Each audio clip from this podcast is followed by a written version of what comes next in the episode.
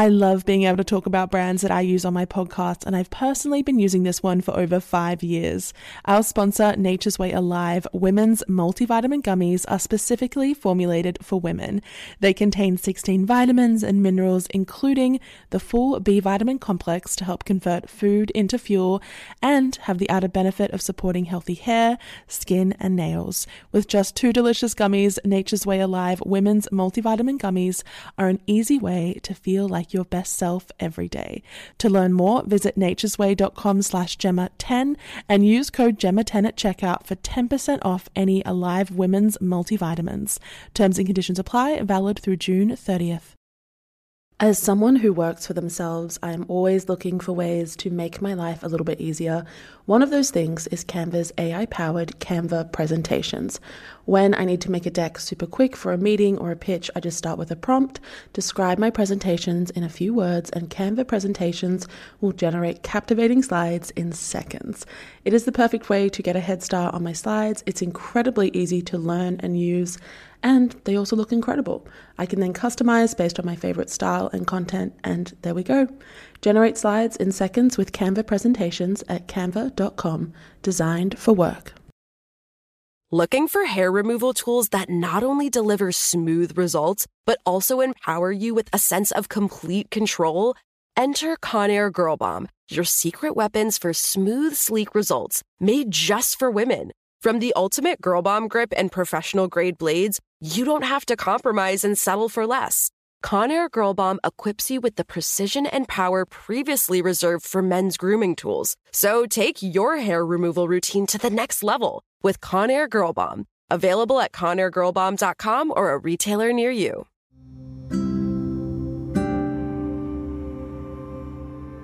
Hello and welcome back to The Psychology of Your 20s, the podcast where we discuss some of the big life changes and transitions of our 20s and what they mean for our psychology. Welcome back to the podcast, everyone. Thank you for joining us again this week. We've got a pretty exciting episode going on today and a very special guest. Welcome, Claudia. Hi, Gemma. Thanks for having me. Oh, that's okay. So how do we know each other before we get into what we're talking about? So, well, we worked at Boost together. Yeah. When we both lived in Melbourne. Yep. Like five years ago. Yeah. 4 or 5 years ago. Yeah, when you were still in high school. Yeah. Oh my God. It was so bad. I was literally such a baby, and you guys really took me under your wing. It was so nice. Well, I was your manager for a bit. Yeah, I know. You were my manager, and I used to always steal protein balls. Yeah, I did too. Yeah, yeah. But don't tell our old boss that. Lay, yeah. Are you listening? Our old boss. Yeah. I wonder what he's doing right now. I don't know. Hopefully he's happy. Hopefully. I think his Boost juice shut down for it did health code violations, yeah. Most likely. But that's another story. But basically, Claudia and I knew each other when I was significantly younger. You were also we were same both the age of being younger, yep. But I was little and you were a bit older than me. And then I moved to Sydney and we went out for dinner the other night, and as you do, we were like updating each other on literally 4 years of our lives, and we started talking about our relationships, as you do, and one in particular for you. Yeah. One of my relationship for a few years ago. Yeah. Wasn't healthy, to say the least. No. Yeah, I was listening to it in genuine shock. Genuinely, yeah. I was speechless. And I was like, you know what? This is like something so prominent, like so common for women, especially in your 20s. Definitely. Like we were talking about, when you don't have boundaries for yourself yet, you don't really know what you want. You're still discovering dating and everything. But yeah, I also think it's really important because you don't really know what it's like until you get into something, and people don't talk about it enough, I think. So I was like, come on board. Yeah. Let's talk about toxic, abusive relationships in our 20s, especially for, like we were saying, we can only really speak to a female perspective. Yeah. And we aren't therapists. No, we're not. Yeah. So obviously, we both have degrees in psychology. Yeah. And I just finished my honours in psychology last year. Yeah. And my research was in this kind of area as well. yeah. Similar area. Should I link your thesis so if people want to read it? Oh, it's not published. Oh, damn. It's so good.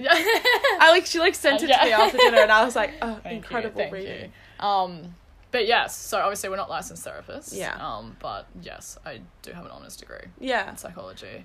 In this area. So I was reading her thesis and I was like, this is I always try and make the episodes really kind of research based. Mm-hmm. And I think I didn't really want to do this episode, I think, alone and not have someone else to kind of bounce ideas off of or another experience. Definitely. So this just seemed the perfect guest to have. I'm super excited. To do it. Yes. So we're going to get into it today. Talk all about toxic relationships.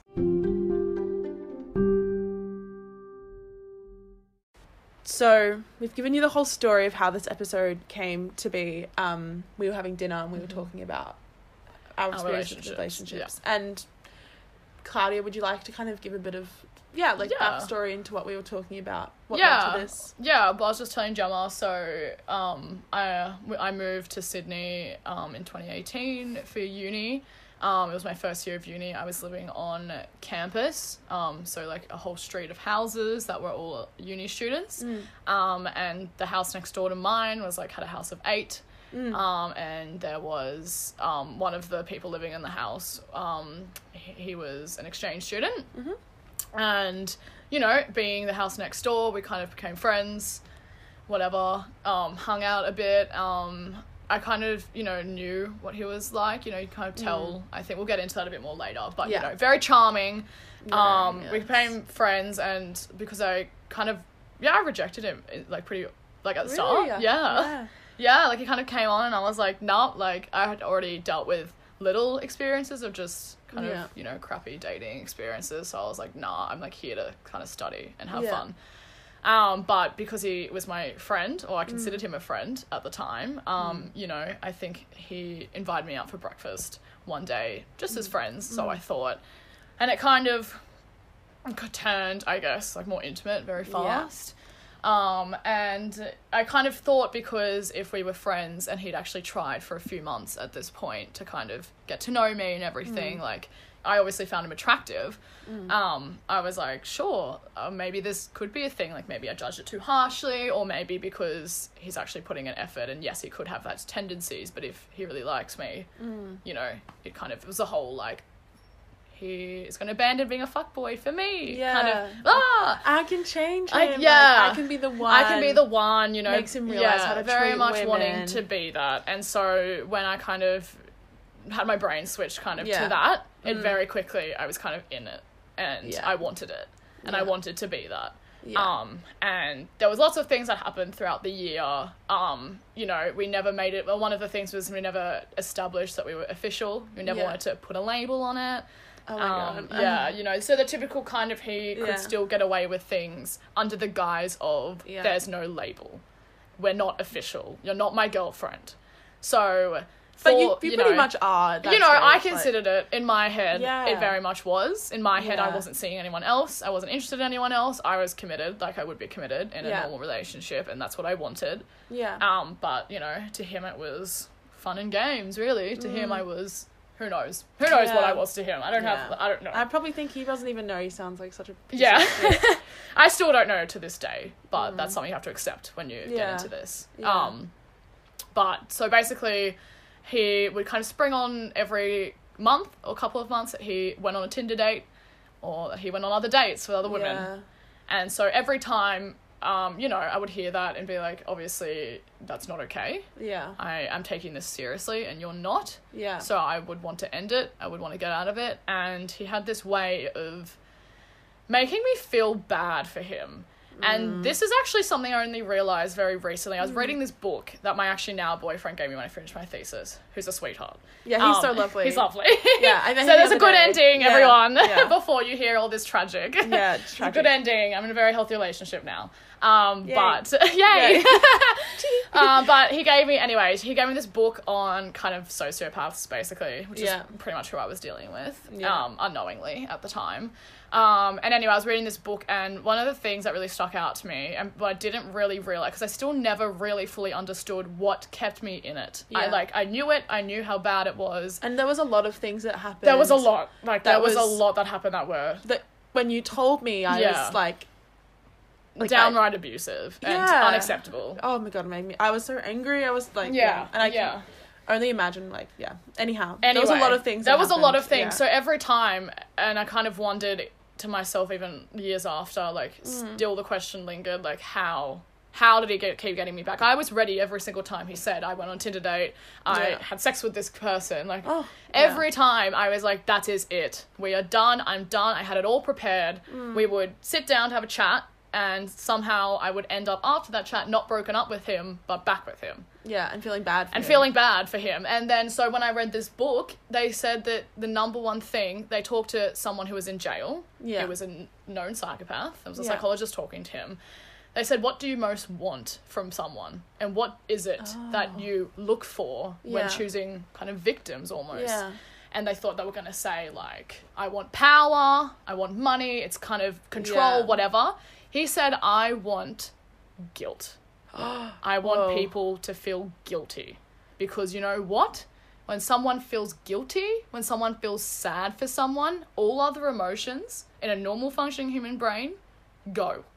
Oh my God. It's that powerful. And that is something that, oh my God, that's exactly what happened. That's exactly what it did. Because my emotions were so, this is done. Yeah. This is done, clear cut. Like, I'm not stupid. Yeah. I wasn't stupid. I knew damn well what was happening. Yeah. I couldn't understand it. And then I read that and I was like, oh my God, if you feel bad for someone, if you feel pity for someone, if you feel pity and guilty and kind of you have that sadness or pity for someone, you want to kind of then make it better, and you feel bad for them. You think they are actually a nice person. Yeah. So when they get you, when they, you know, because it was a typical spiel of, you know, I'm sorry, I'm shit. Like, this was what he kept, you know, saying every time. I'll change. It's the typical I will change.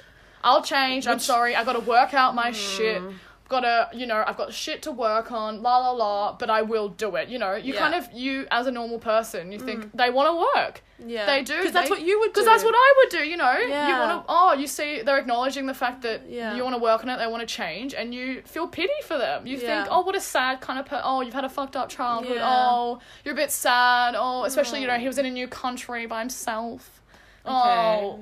Wow. It is. It's the pity party. And that's what they want. It's the pity party. Yeah. Well, I was like, it's so funny you said that, because back when I was like 19, I was like seeing this person, and it's like you said that to me and I was just like, oh my God, that, like, the exact same thing. Like, he would always like make up this like really tragic reason why I had to come over and see him and like comfort him and like literally like basically like cuddle him to sleep, and then he'd be like the next morning like, oh hey, you can leave now. Yep, exactly. And I'd be like, oh, I really thought that I was gonna block you. When you feel sad and pity for someone, it's insane. It takes over, and and then you're like, oh, and you feel bad, and and then the next morning, literally same thing happened. And that's like, oh, they'll kick you out. Yeah, I once had this time when he was like, oh, something really awful has happened to me, and it was my birthday, and I went over to this person's like apartment, and I was like, is everything okay? And he's like, no, and he's like telling me this whole story about something tragic,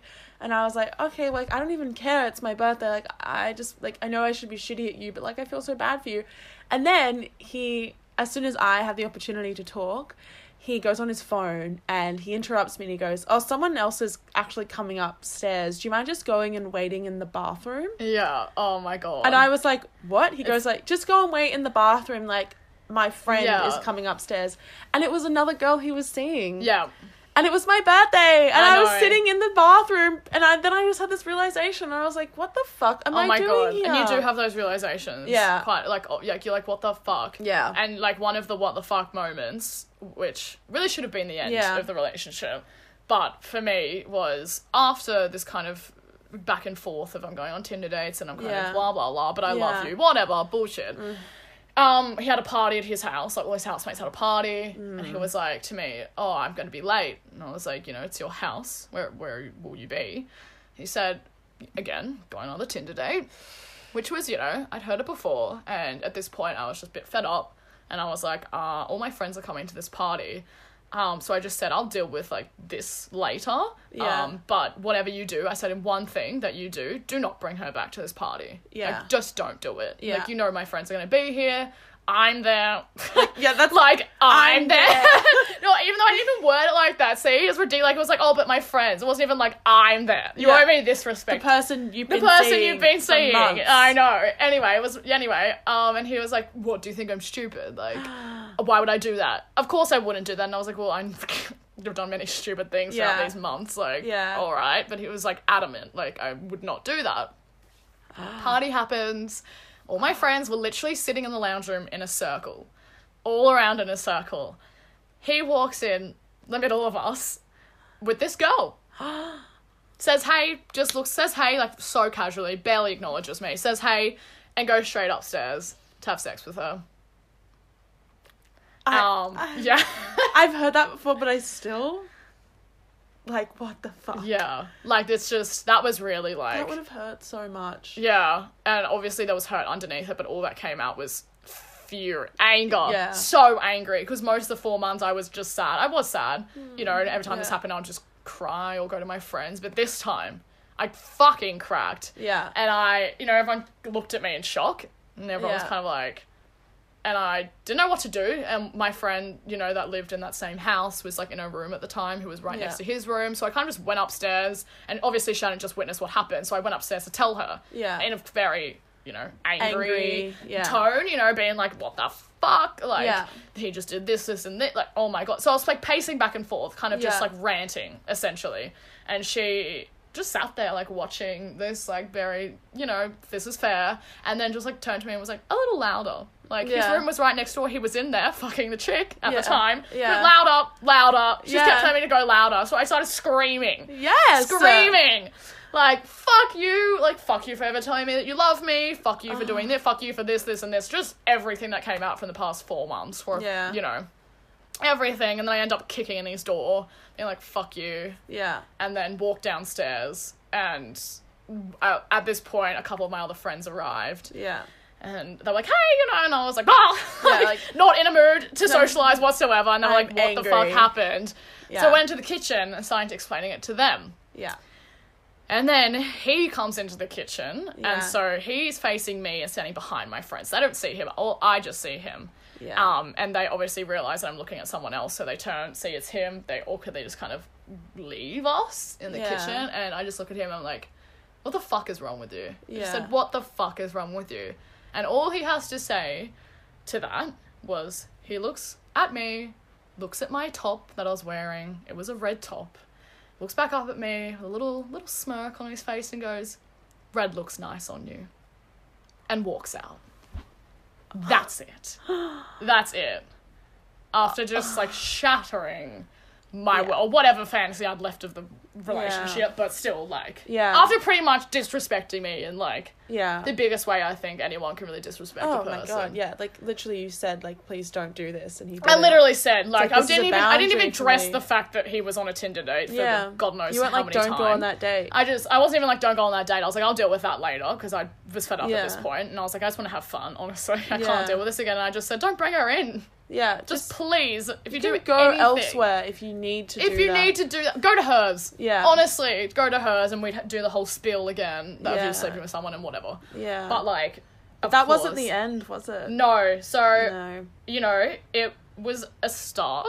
Mm. I did block him and cut him off for a couple months, which was, I think, you know, it's still big to do that at this point. Huge, So, yeah, after that, I went back to my house for the rest of the night and didn't engage in any of it, and I did block him on everything. I didn't talk to him for 2 months. And it was good, you know. I actually, I seemed fine, and I was fine because there was still a glimmer of hope.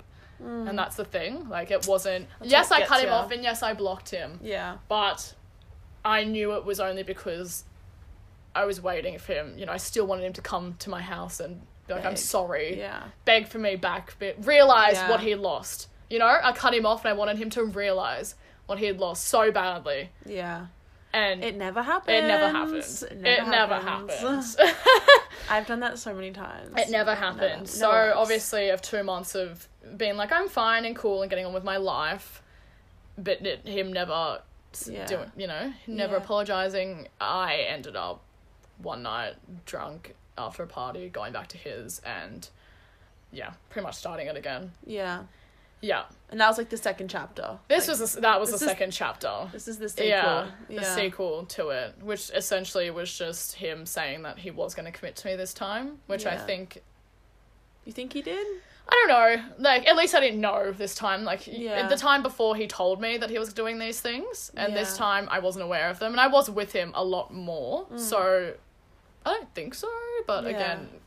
Who fucking knows? Yeah. Who fucking knows? Anyway, but because he wasn't obviously doing it as frequently, and we were together a lot more, it was a lot more covert then. Yeah. Not so overt and kind of like, oh, I'm just having sex with all these women. It was, this was when the really controlling behaviours came. The scary behaviours, I would say. It wasn't really scary before. It was like I'm dealing with a really kind of fucked fuckboy. Yeah. But then it became scary. Yeah. That was when I was like, I'm in an abusive relationship. It wasn't like I was fucking around with this kind of toxic fuckboy from, you know, on exchange. Ha ha ha ha ha. First year of uni things. Yeah. This was like real.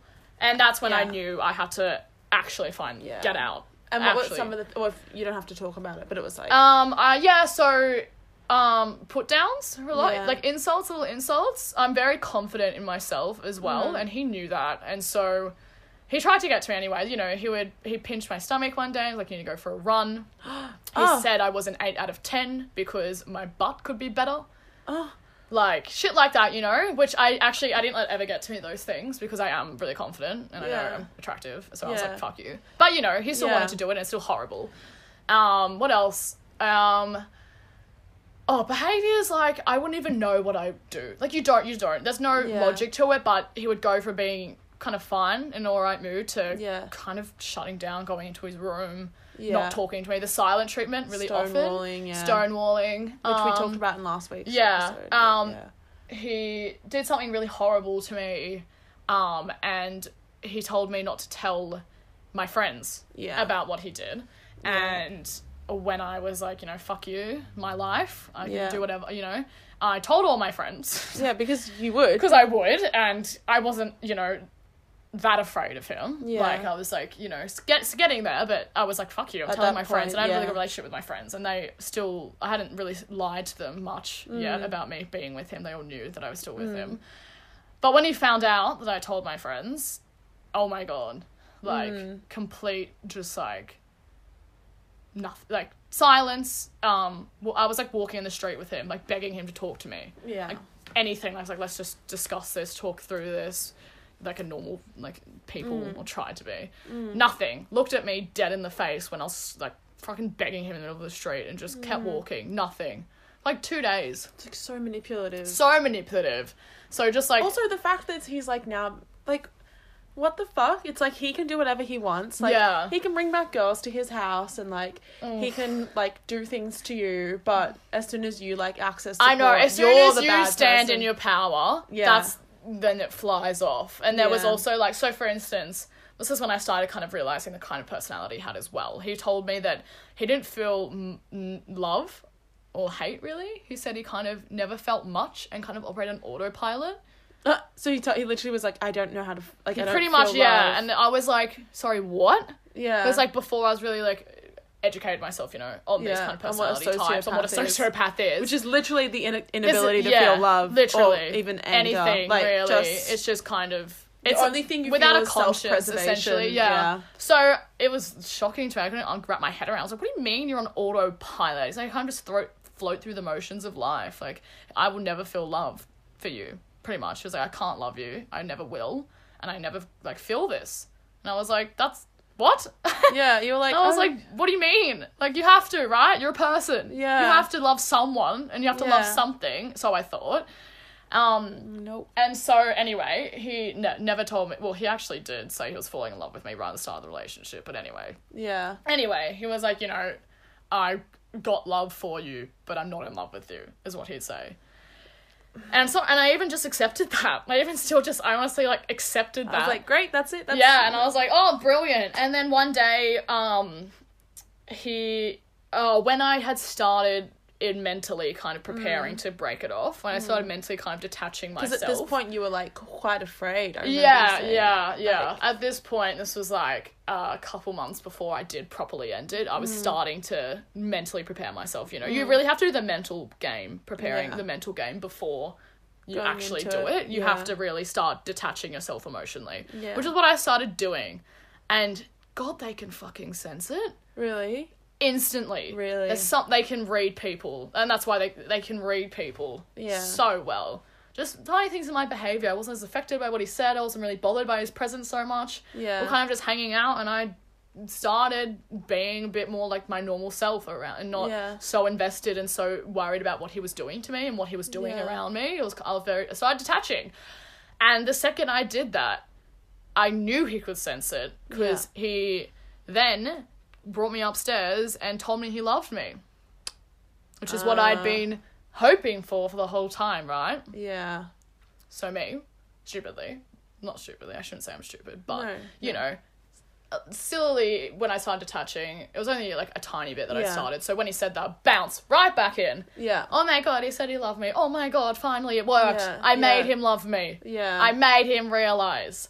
Yeah. But obviously, because I'm not stupid, I still did turn around to him and say, you told me 3 days ago that you cannot love and you will never feel love. So why are you suddenly, and this was literally, it was 3 days before that, why are you suddenly telling me that you love me now? Yeah. And he looked at me and said, watch yourself. And he said, don't push it. Oh my God. Oh my God. Yeah. Don't push it. And then ignored me for 3 days. Literally ignored me for the next 3 days. After being like, I love you. Yep, ignored me. Nothing. I literally thought he was like dead or something. Because he just cut it off.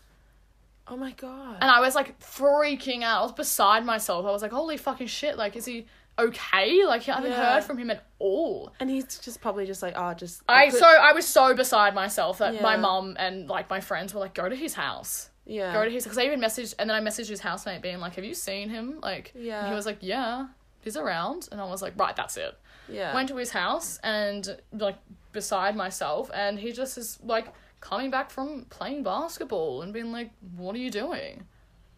And I was like, you, what the fuck? Like, I haven't heard from you. Like, why are you suddenly like 3 days? And he was like, oh, I just needed to have some alone time. He can't. And obviously it wasn't because of that. Now I realise it was because I questioned him. And when you question, you know, narcissists, sociopaths, whatever you want to call them. Yeah. When you question them on their behaviours. Yeah. Boom. Yeah. Like, yeah. Anyway. And then what happened after that? And then... How did you end up...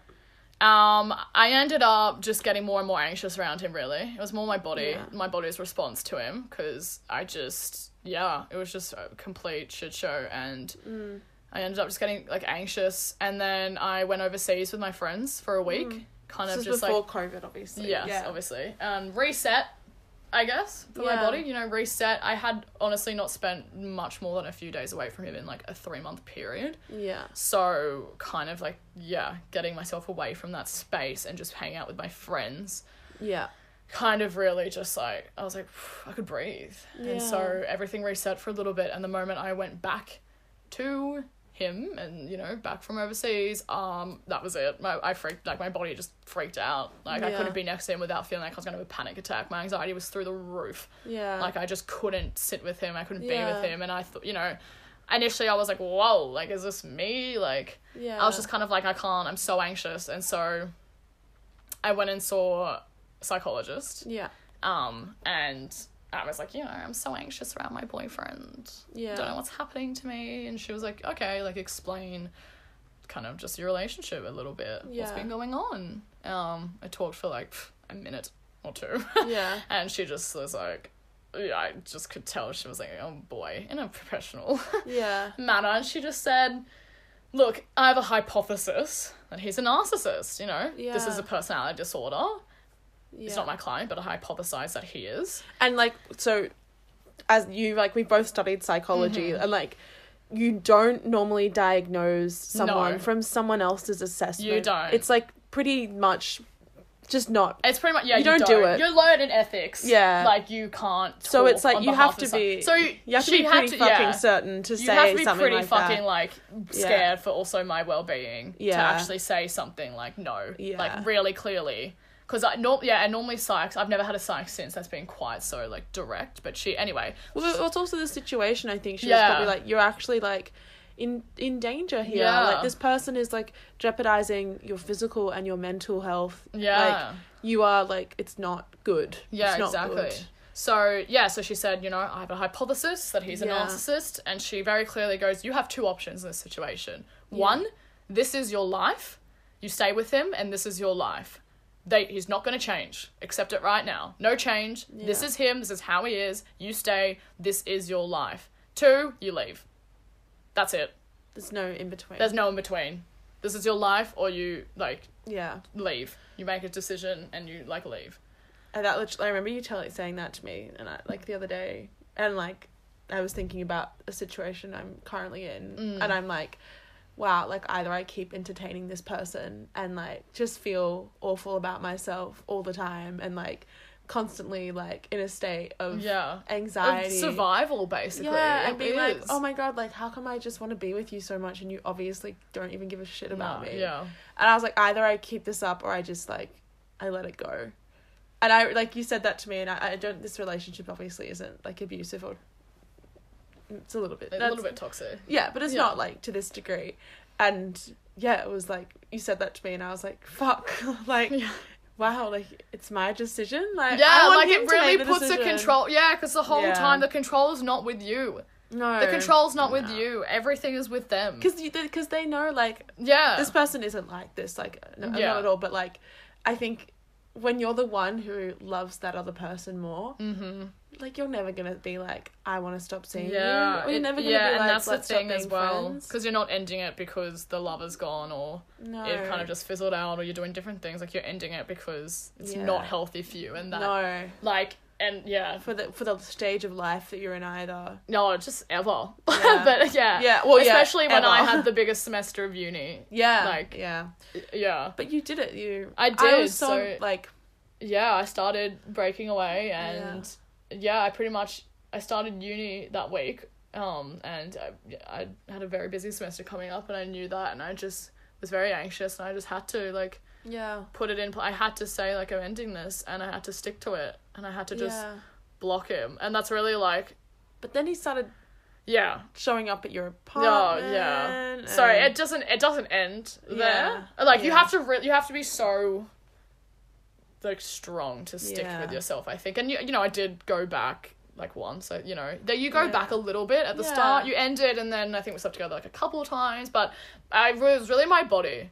Yeah. And it was, like, the anxiety stopped me. It really was. Yeah. It wasn't my, like, mental state 100%, but my body could not handle his presence anymore. Like, your brain was literally, my brain was like, danger. Like, danger. It was, like, a fucking alarm going off in my body. It honestly was. Like, wow. I couldn't, like, the anxiety that I experienced being in his presence and anything else to do with him was, like, so severe that I had to just not see him. Yeah. Like, it really was. That was my only choice. Yeah. So it was good in that sense. Like, that's when the body really knows. Yeah. And I think that's when it's really important to listen to your body. Like, the biofeedback. Yeah, 100%. Yeah, obviously, it's, like, that feedback loop that from everything. And yeah.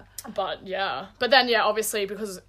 I had obviously tried to end it a lot throughout, like, this almost year period. He knew that. He knew I'd said this is done and gone back. And so he thought this was just another one of those instances. I was like, oh, yeah, okay, I'll give you a bit of space and then come on back and we'll have the same chat and we'll go back straight in. But the only thing to calm down my anxiety was completely detach and to try and mentally detach from him as well. So he tried to do this big grand gesture like a few weeks after I'd ended it, which is typical. This is behavior. The love bombing. This is love bombing. Everyone, love bombing. You probably see it on Instagram a lot, but like, it's fucking serious. Yeah, thing. It's like, a serious thing that they do to get you back or in, or they do it at the start a lot, but also this was at the end. It can happen anytime. Mm. But so he gave me kind of, so throughout our year kind of together, he had sold my 21st birthday presents. He, you know, the things I asked for Valentine's Day, which literally one rose he didn't get for me. So he never got me anything basically. And so all at once, he brought me all the kind of gifts and things that I'd requested throughout the year at once, like in my room. It set it up. and was like, ta-da, basically, like, look what I've done, da-da-da, ready to take me back. And I just, like, stood there, and I couldn't even entertain the idea anymore, because otherwise I'd freaking freak out. So I was like, no. And I was like, you know, and I just said to him, sit down. And I just very, like, sternly kind of said, this was, like, never what I wanted. Obviously, yes, I wanted these gifts, and that's nice. It would have been great. It would have been great. Would have been nice, you know, to feel a little ounce of love. Oh, my God, yeah. But especially, you know, when you were doing so much for him. Yeah. Like, but it's not about, obviously, it's not about the material items. So I was like, this is not it. Yeah. This was never what it was about. This material stuff, which is obviously the only thing they can really relate to, these people as well. Yeah. A lot of it's material stuff because they don't know anything about their emotions. Yeah. But I, like, sat down. I was like, all I ever wanted was stability and consistency. Simple, healthy, stable, consistent relationship. That's all I ever wanted. Yeah. That's all I ever asked of you. And I was like, his face was, like, perplexed, like... Well, you said this to me. You were like, when you call out someone like this, they get so confused. When you tell them no. Yeah. When you just tell them no and you're really... It's, like, unemotional as well. They can't understand. Like, they're really thrown off. And it's kind of, in a way, kind of funny, like, seeing him for the first time not in control. Because their control is back with you, you see. Yeah. When you take the control back from them and put it within yourself and actually make choices and say no, and you know, they're like...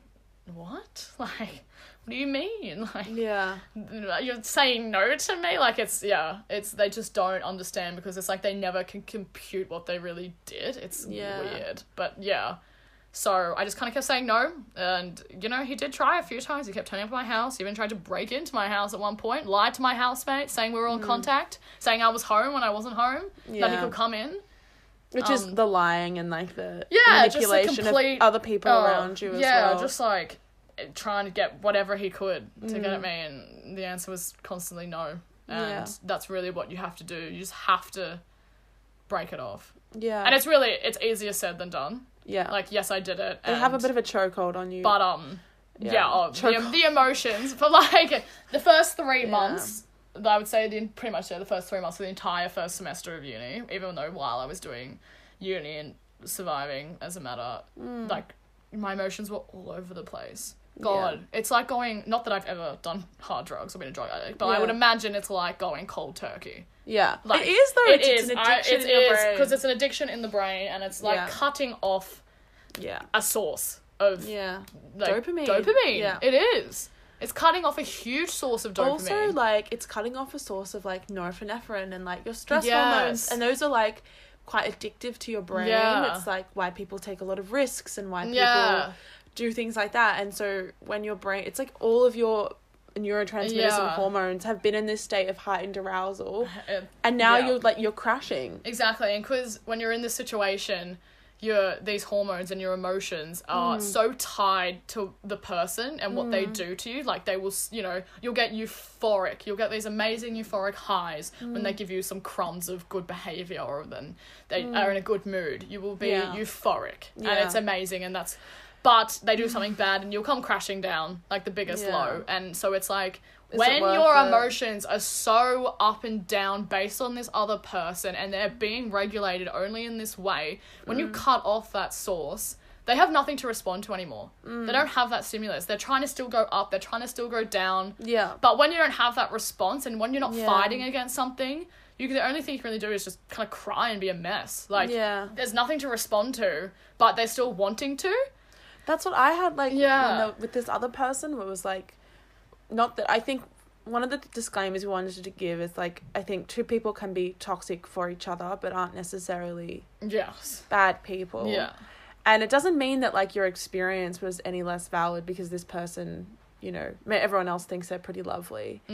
But, like, there's a difference, I think, between a toxic relationship and one that's abusive and the type of character that Claudia is talking about, which is, like, diagnosably sociopathic and narcissistic. Yeah. But I think toxic relationships can happen between any two people. They can. You can be in a toxic relationship where two people do not have these personality disorders and do, you know. And I still think it's, like, completely, like, an experience that is, like, quite traumatizing. Like, like, there was this one person I was, like, seeing and, like, it was just that anxiety you talk about is just so... I can just remember it. Yeah. I was just constantly anxious. I was constantly waiting for him to appreciate me. And he would say things to me all the time that would just, like, shoot me down. Like, yeah. One time he was like, oh, I would never, like, properly date you because you're not pure enough. Yeah. I think I told you about this. You told me about that. And I was like, what the fuck? But then, you know, the next day he'd be like, oh my God, like, I've had all of these amazing thoughts and I just need to share them with you. And I was like, what the fuck do you want from me? Yeah, that's what it's like. It's the biggest fuck around. Yeah. And it's like, I don't think that person is a bad person, but, like, the trauma of it, like, yeah, well, sometimes, really fucked me up. This is another thing that I read or got told, I don't know what it was, but sometimes the person doesn't have to be bad, but their behaviour is. Yeah. And that's still what you're responding to. And, like, in that situation, that person was young. And I'm sure they're different now, but, like, some of the other things that happened. Yeah, that's still inexcusable. Yeah, and there was a lot of other things where I was like, he was like, don't tell anyone about this, and then... Yeah. And I was like, well, now I feel like we're accomplices in this thing, but actually I'm the only one who's, like, burdened by it, like... Yeah. And it was just so... And it, like, it took me, like, I'm sure you can speak to this, but, like, months. Yes. Months. I don't even think I got over it until, like... only a couple of years ago. Well, like, I don't think, like, with, like, my experience, it's not something that I think I will ever just get over. It was so traumatizing. It's not something, like, it's always going to be there now. Yeah. It's always, in some ways it's been good, in some ways I can detect when I dated since, like, very fast when someone's not good, and I can detect very fast when the behaviour is just not okay or not right for me, or when someone's just not right for me. But in other ways, like, even now I'm in, like, with someone lovely, very healthy relationship. Yeah. But anything that kind of the tiniest thing that could be to the contrary, and there's, like, a switch. There's, like, I will get into back into defensive mode very, like, easily. So it's something that you, like, it's still going. You know, it's just 3 years. Yeah, and it's like it, like, fully changes the structure of your brain when someone treats you that way. It does. And, like, the other thing, I don't know if you have the same feeling. Like, I haven't really gone, I think, into this as much, but, like, the thing I sometimes, like, sit up late at night thinking about is, like, I let someone treat me that way. That was how I felt, like, the first year. Like, that entire year that I had first broken off. Even now I'm, like... Because I kind of accepted...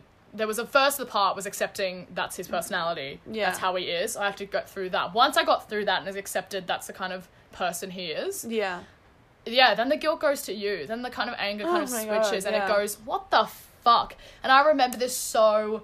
vividly. It's so good. I remember this so vividly because there was a point where we did talk again for a bit. I unblocked him, we talked again, he invited me out to a concert or whatever. Initially I agreed to it, got really anxious again, and then I, like, came home, like, an hour or two before the concert, just, like, started bawling my eyes out, like, all the lights off in my room, the blanket over me, lying in my bed, just thinking over and over what am I doing? Yeah. Like, how did I let someone treat me like this? Why am I still agreeing to this? Why did I agree to this? And being like, oh my God, like, what's going to happen if I go? Like, am I really doing this? And I was like, what am I doing? And I just sat myself, like, thank God. I was like, what the fuck? I have a choice here. That's the thing. You don't feel like you do. You're like, I have to say yes. I'm like, I have to. I said yes now. Oh, it's going to be so angry if I say no. Who cares? I was like, get a grip. Yeah. Like, honestly, like... get a grip, Claudia. I was like, honestly, obviously terrible situation. I was like, I just had to be like, get a fucking grip. Yeah. Look at you. Look at you. You're fucking bawling your eyes out in bed with all your lights off. Yeah. Like, get a grip. And I was meant to go to my mum's that weekend. And I was like, why would you lie to your mum and blow off your mum? For this man. For this person. Yeah. I was like, nah. So I was like, you know, I, like, packed up all my things. We, like, went to the train to my mum's. Yeah. And just was like, I can't do it. I'm not going. Not going. And obviously he called, angry. And I was like, too bad. You don't have too bad control over me anymore. I was like, too fucking bad. But that was, like, one of the times. I remember a lot of the times, like, in the aftermath and just healing. And even now sometimes, you know, you still kind of go back and you're like, how the fuck did I let someone treat me? And it's because, like, for me... like, yeah, like, this could happen to anyone. And realizing that, like, I am, and I've always been very strong, very independent, very confident in myself. Yeah. I've never kind of been anyone who's unsure really of themselves or has a lot of insecurities. Yeah. So to kind of be like, what the fuck? How did I go from kind of the girl in high school rejecting every single man and being like, nah, not interested, fuck you all, to fucking, like, this, to literally being on my knees begging and crying for some person well, that's who the thing. It's doesn't like, give two shits. Yeah, because I find this, it's like with my friends and like when I'm out or when I'm like alone, I'm like, wow, I'm genuinely like the best person in the world. Yeah. And I'm like, and I like, even last night I was like lying in bed and it's like, then I'm just like, how did I... Like, I don't know, we just keep saying this, but I just think about it a lot. Yeah. Like, it keeps me up. But then obviously it's good, like, learning about, yeah, you know, obviously the science behind it, which we haven't even really... Well, I think we're going to go into that in the second part of this episode, which we'll probably publish on, like, two different ones, like, the first one. Yeah. So, yeah, should we go into the science of it? Yeah, so, yeah, pretty much the question that we asked ourselves for a long time, like, still, how did we end up in this? In this, yeah. Ugh, our 20s. The drunk dialing, the forgetting to wash our face at night, and yes, neglecting our teeth. Don't do that last one. You only get one set of teeth, so you need to protect them. Pronamel Intensive Enamel Repair penetrates deep into the enamel surface and locks in vital minerals to repair acid-weakened enamel. Pronamel also makes a new mouthwash, which helps to repair acid-weakened enamel beyond brushing alone. Pronamel is the #1 dentist-recommended brand for acid erosion, so buy Pronamel Repair anywhere you buy your toothpaste or mouthwash. Visit pronamel.com today. It's time to celebrate Black History Month at the Walmart Black and Unlimited Clock, one at Flatiron Plaza in New York City and one at Ovation Hollywood in Los Angeles, from 8 a.m. to 8 p.m. with giveaways dropping every hour. On the hour, it is the perfect time to try, like, and share Black-led products. It's free, it's for everyone, and it's your chance to see how you can level up your daily routine with Black-led products that are creating a new world of choice at Walmart. Trust me, you don't want to miss it.